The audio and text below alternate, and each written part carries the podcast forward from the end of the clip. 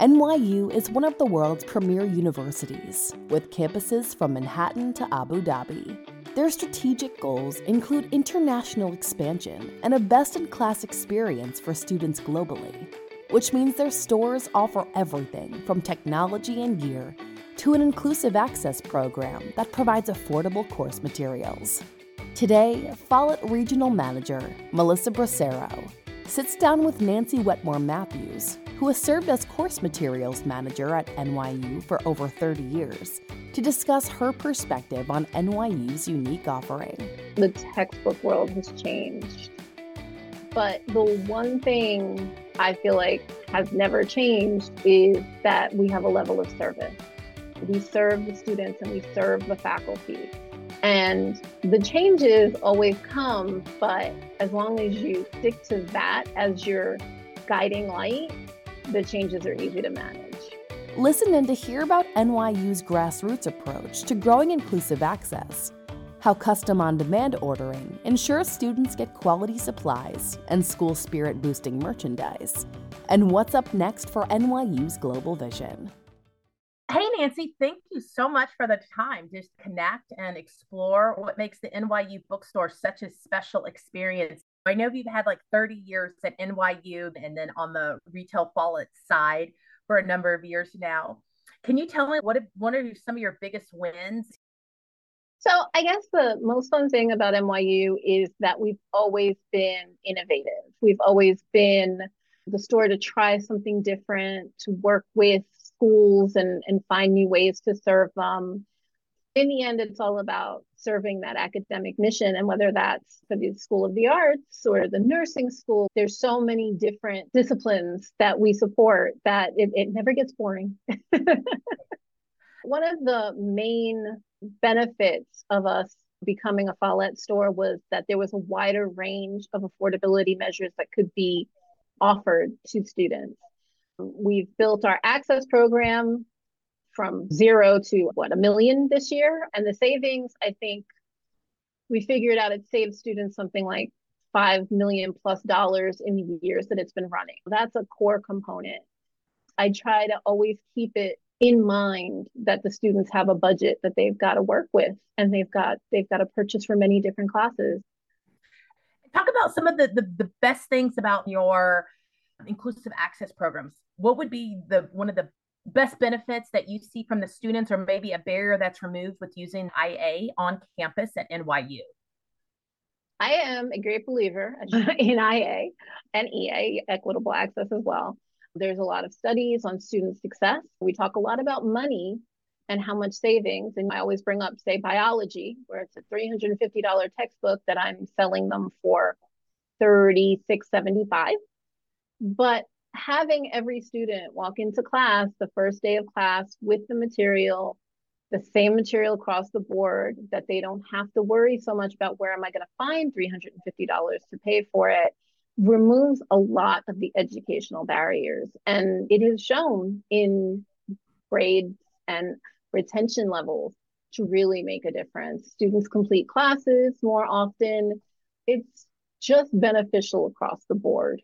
At this point, we do access with Tel Aviv, with London, with Florence, and Buenos Aires. Access has been very grassroots. I, I worked with individual faculty to grow the program and then from faculty to departments. But one of the components has been engaging with the student government. They they'll come into the store and they'll say, "How do I get my book in access?" And I have to explain to them that they've got to go back to the faculty, and that's how that works. It's interesting because you were getting emails from faculty, like they were calling, like students were oh, calling yeah. department chairs yeah. requesting it, which was very interesting. Again, we're in total partnership with the faculty, but once the students and especially your SGA leaders were involved, they were, why don't we do this everywhere? This is like so right. simple. And they were, I think, our biggest growth was having it from the student's perspective, really leading that in and yeah. calling faculty, sharing it amongst themselves. They did their own outreach for us. We and did, we, were, um, we were behind the scenes, right? Like we didn't yeah. even know that this stuff was happening until they were like, why are these students asking? And we were getting all these adoptions and emails coming in. And it was yeah. like we had our own little grassroots team behind supporting it. And this fall, we really saw that because what kept happening was one professor in one section would be in access and all the other sections would be like wait why am i paying such and such amount for this book and they're paying less than $50 and so then those faculty would call and say wait can i also get into access? And thankfully that's an easy fix because we already have the book there. A lot of sections just kept adding and adding once one instructor was using it. And talk about the parents too so like one of our core events is that new student day and the move-in day, which is probably like our top velocity day where we have over 10,000 students coming on campus, which I will tell you, if you've ever done a move-in day or an on-campus oh, yeah. day in any campus store, that is the day, right? That's like our Super Bowl. Yeah.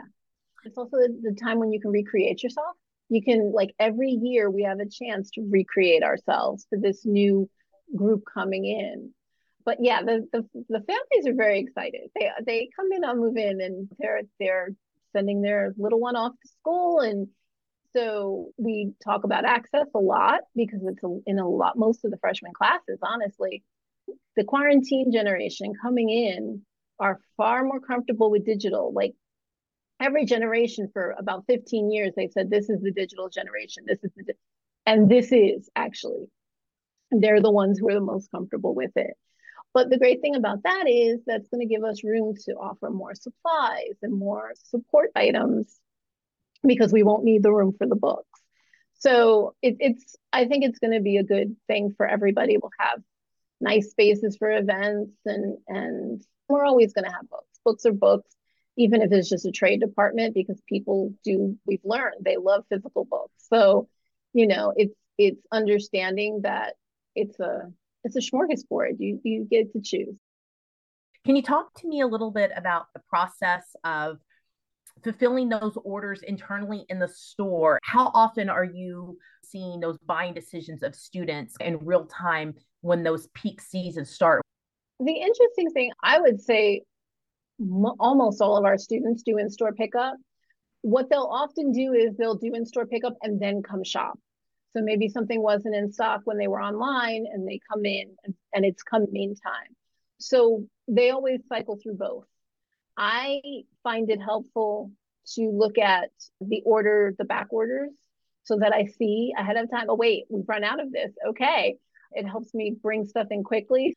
There's always interesting ways to make things work to get the books to the students that they need.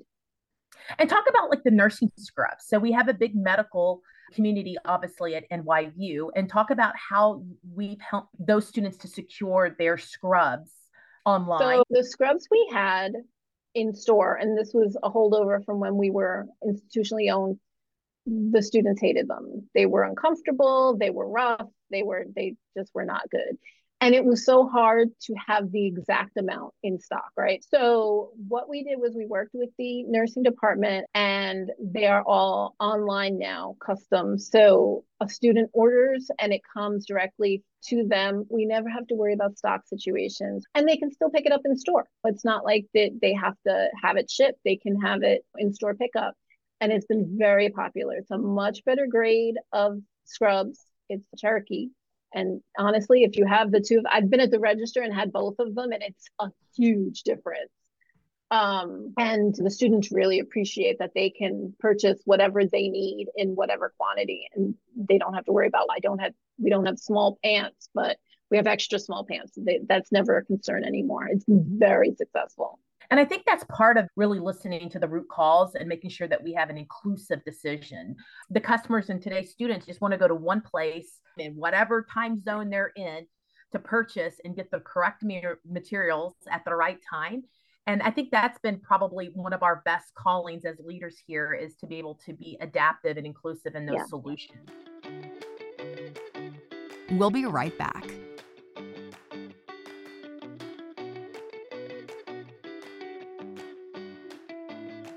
So, Nancy, I know you said that NYU is all about the innovation, and that's a strong strategic initiative day in and day out.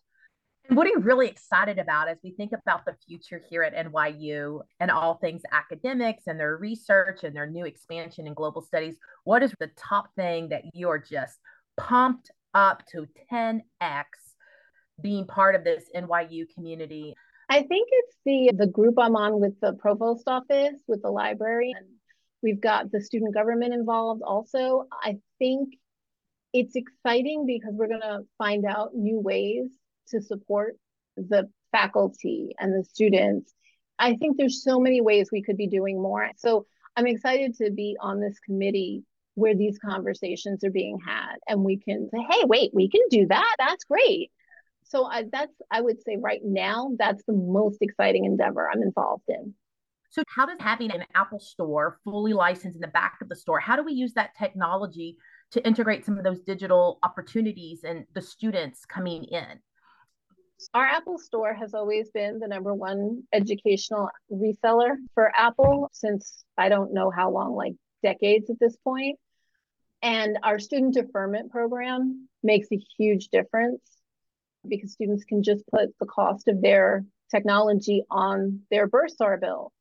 And there's so many digital books that they need. There's so much work they need to do on the computer. I think it makes a big difference for a lot of students coming in that they can purchase the computer they need, the laptop, the iPad.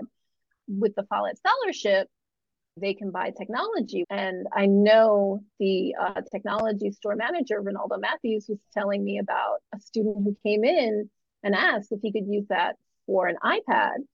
And he was like, Yeah, you can use it for an iPad and a keyboard and an Apple Pen. Like it'll cover all of that. And the student was so excited, he started to cry and he called his mom because this kid obviously did not have money to, to burn. And it meant so much to him to be able to have the technology he needed coming in as a freshman, taken care of, paid for by this scholarship the technological component is a huge piece of their educational experience and it's great how much we can support them with that. I always say if you want to ex- see what the future looks like go to the elementary campus. Yeah. Um, it's mind-blowing the technology and the coding and just they're light years ahead. So it's very exciting yeah. to see that future student and scholar come through. Talk to me about the faculty education series that we implemented last fall uh, can you talk about what worked well and what you're planning for this new fiscal year? So it was Faculty Appreciation Week where they could come in and they could buy stuff, they could look at technology, but they could also talk to the various vendors in the library to find out new ways to help their students learn. What was also an important component was we planned it during Apple's big faculty sale, like educational sale they all really appreciated it. Every instructor who came was really um, thankful because the reps don't go into offices anymore. They weren't like pushing this book or that book. They were answering questions. And so I think it was a more comfortable atmosphere for faculty to to feel they can ask questions and not just be sold to. What are some experiences that you're most proud of that you've delivered to the students or the customers or the NYU community in your 30 year tenure? So I've done a lot of things that I'm really proud of, but I have to say the most recent that I felt really good about is we support the NYU Prison Education Program, which is up in Wallkill. And we get the books for their students, and their students go through the program and graduate with an associate's degree. And many of them, when they get out, the formerly incarcerated individuals come to NYU to finish their higher degree.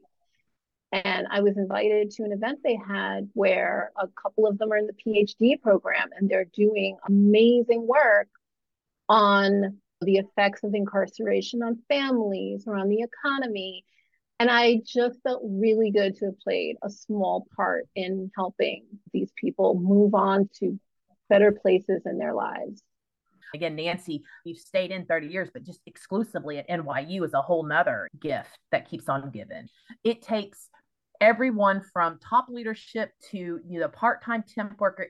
It takes the whole team, everybody to make this successful and keep us growing and keep us relevant. Yeah, it's a jigsaw puzzle, right? You have to have all the different pieces to make the whole. I just want to say thank you so much for really being the pioneer here and investing in those relationships so that you can be the voice and really listen and really help us articulate and formulate some of those inclusive solutions to really elevate that brand and to always, like well, you said, helps, next year's a new year. And, a supportive boss to, to, to help you with that and help push that stuff through when you need it. So thank you as well. the Wonder Woman um, impact, right? exactly. Thank you to Nancy and Melissa for giving us a peek into NYU's behind the scenes work to support students and customers around the world. And to our listeners, thanks as always for tuning in. Until next time.